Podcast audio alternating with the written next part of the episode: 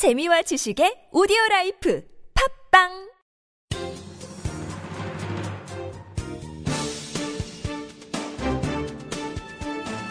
일간 사설 4월 27일 월요일 한겨레 사설.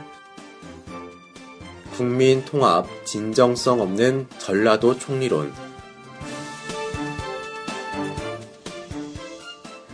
김무성 새누리당 대표가 차기 총리 후보자 선임과 관련해 전라도 총리론을 공개적으로 제기했다. 김 대표는 최근 광주 서구 을 지원 유세 과정에서 박근혜 대통령에게 말씀드린다. 이완구 국무총리가 경질되면 그 자리에 전라도 사람을 한번 총리로 시켜주기를 부탁드린다고 말했다. 그는 이정현 최고위원이 총리를 하면 얼마나 잘하겠는가라는 말도 했다. 새누리당 수뇌부가 박근혜 정부 들어 한 번도 거론한 적이 없는 전라도 총리론을 노골적으로 꺼내 든 것은 그만큼 지금의 상황이 다급하다는 것을 보여준다.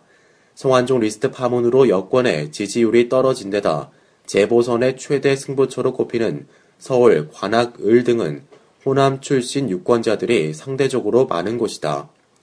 새누리당으로서는 호남 총리론을 앞세워 이 지역 출신 유권자의 감성을 파고들 필요가 있다고 여길 법도 하다. 하지만 김 대표의 말에는 국민 통합이나 지역 갈등 해소를 향한 진정성은 전혀 느껴지지 않는다. 총리 자리를 선거운동의 도구 정도로 전락시킨 것부터가 눈살을 찌푸리게 한다. 선거 때만 되면 그럴듯한 말로 유권자들을 꿰는 새누리당 전략이 이번에는 호남 총리론으로 나타났다는 생각만 들 뿐이다. 김 대표가 차기 총리로 전라도 사람인 이정현 최고위원을 공개적으로 추천한 대목에 이르면 더욱 실소를 금할 수 없다. 이 최고위원은 한평생 호남의 정서와는 완전히 동떨어진 길을 걸어왔다고 할 인물이다. 박근혜 대통령의 입을 자처하며 대통령과 관련된 일이라면 사사건건 억지 주장을 펼쳐온 인물을 총리로 시키면 나라가 통합되고 갈등이 수그러든다는 말인가. 오히려 그 반대라는 것은 김 총리가 너무나 잘할 것이다. 여당 대표로서 총리 후보자 선거에 중요한 역할을 해야 할 김 대표의 입이 너무 가볍다. 지금 중요한 것은 호남 총리니 충청 총리니 하는 것이 아니다. 특정 지역 출신 총리로는 오히려 지역 감정을 들쑤시고 갈등을 더욱 부추길 뿐이다. 총리 후보자의 출신 지역보다 더 중요한 것은 이 시대가 요구하는 총리상에 부합하는 인물을 고르는 일이다. 지금 박 대통령의 리더십은 사실상 붕괴 상태에 이르렀다고 해도 과언이 아니다. 대통령의 측근 인사나 수첩에 적힌 인물만을 놓고 고민해서는 지금의 난국을 타개할 길이 없음도 분명해졌다.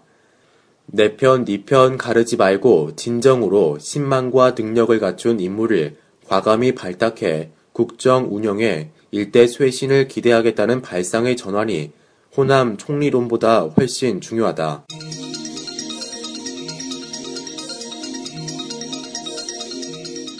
엔화 약세가 들이오는 짙은 그림자. 올해 1분기 우리나라를 찾은 일본인 관광객은 50만 1151명으로 지난해 같은 기간에 견조 17.7% 줄어들었다. 반면 일본을 방문한 한국인 관광객은 94만 7,900명으로 39.6% 늘어나 크게 대조가 된다. 한국관광공사와 일본 정부 관광국이 각각 집계한 수치다. 또한 일본 장난감의 국내 판매량이 최근 한 달 새 급증세를 타는 것으로 나타났다. 국산 장난감 업체들로서 위협 요인이 아닐 수 없다. 모두 일본 돈인 NY 가치가 계속 떨어짐에 따라 빚어지는 모습들이다.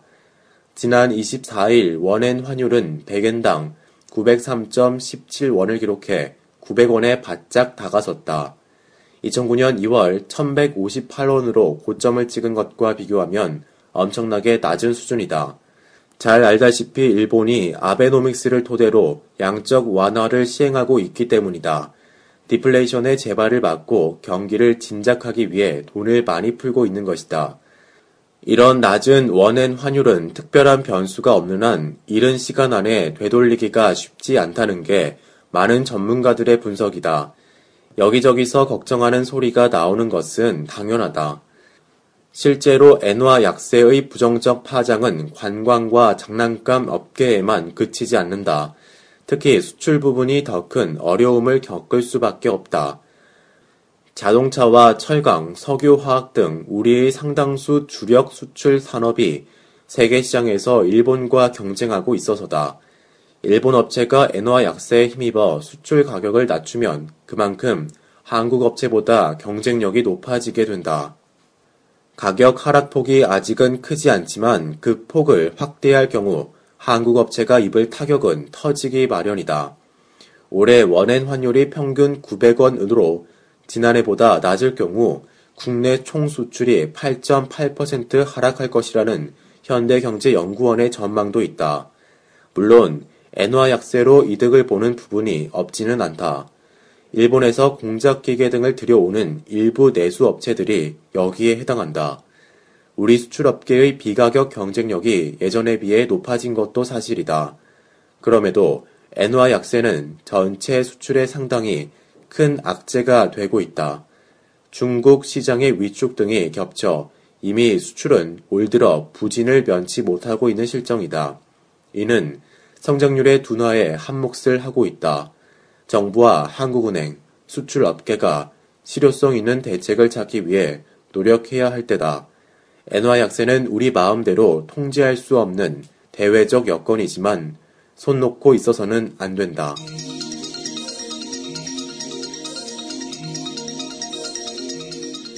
네팔의 비극 함께하는 자세가 필요하다. 진도 7.8의 대지진이 히말라야 산간의 작은 나라 네팔을 할퀴었다. 이번 지진은 지난해 4월 칠레 북부 해안 인근 태평양에서 발생한 지진 이후 가장 강력한 것이다. 네팔에서는 1만 700명이 숨진 1934년 카트만두 동부 지진 이래 80년 만의 대지진이다. 이번 지진으로 벌써 1,900명이 숨졌으며 앞으로 사망자가 4,500명까지 늘어날 수 있다는 암울한 전망이 나오고 있다. 네팔 사람들에게 닥친 고통과 슬픔을 함께 나누겠다는 자세가 무엇보다 필요하다. 이번 지진은 30만 명이 숨진 2010년 IT 강진보다 16배나 강력하다고 한다. 또한 진원이 11km로 얕았다는 점도 피해를 가중시켰다. 피해가 커진 가장 큰 이유는 네팔의 수도 카트만두의 낡고 허술한 주택이 밀집해 있던 것이다. 지각판 현황으로 볼 때 네팔은 지진 안전지대가 결코 아닌데도 카트만두와 주변 카트만두 계곡 일대에 2,500만 명의 인구가 지진에 약한 비보강 벽돌집에 주로 살았다고 한다. 가난한 사람들한테 더 큰 희생과 고통을 안겨준다는 자연 재난의 경향성이 이번에도 나타난 셈이다. 지금 가장 필요한 일은 생존자를 구조하고 이재민을 돌보는 일이다. 카트만두 시가지는 아비 교환 상태다. 무너진 건물 더미에 깔린 사람들을 구조하기 위한 필사의 노력이 벌어지고 있다. 임시 병동은 실려온 환자들로 넘쳐나고 있다. 카트만두 주민들은 여진에 대한 두려움 때문에 집 밖으로 나와 플라스틱 자리나 상자를 깔고 노숙하고 있다고 한다. 주민들한테는 물과 식품, 의약품이 긴급히 필요한 상태다. 히말라야 상지에서도 지진 여파로 산사태가 일어나 등반을 준비하던 산악인들이 숨지고 다쳤다. 지역 특성상 통신과 교통수단이 원활하지 않아 부상자를 제때 옮기기도 어렵다고 한다. 미국은 현지에 긴급 재난구호팀을 파견하고 구호금을 제공하기로 했으며 유럽연합과 독일, 스페인, 영국, 프랑스, 노르웨이, 러시아, 이스라엘, 멕시코, 모나코 등도 지원을 약속했다. 적십자사, 국경 없는 의사회 등도 현지에 대원들을 급파하고 있다. 우리 정부도 네팔에 구호금을 보내주기로 했고 추가 지원책을 검토하고 있다. 인류애를 발휘한다는 차원에서 당연한 일이다. 지원을 한다면 재난 발생 초기에 신속히 대응하는 게 무엇보다 중요하다. 현지에 필요한 인력과 물자를 구체적으로 파악해 적극적으로 대처하기 바란다.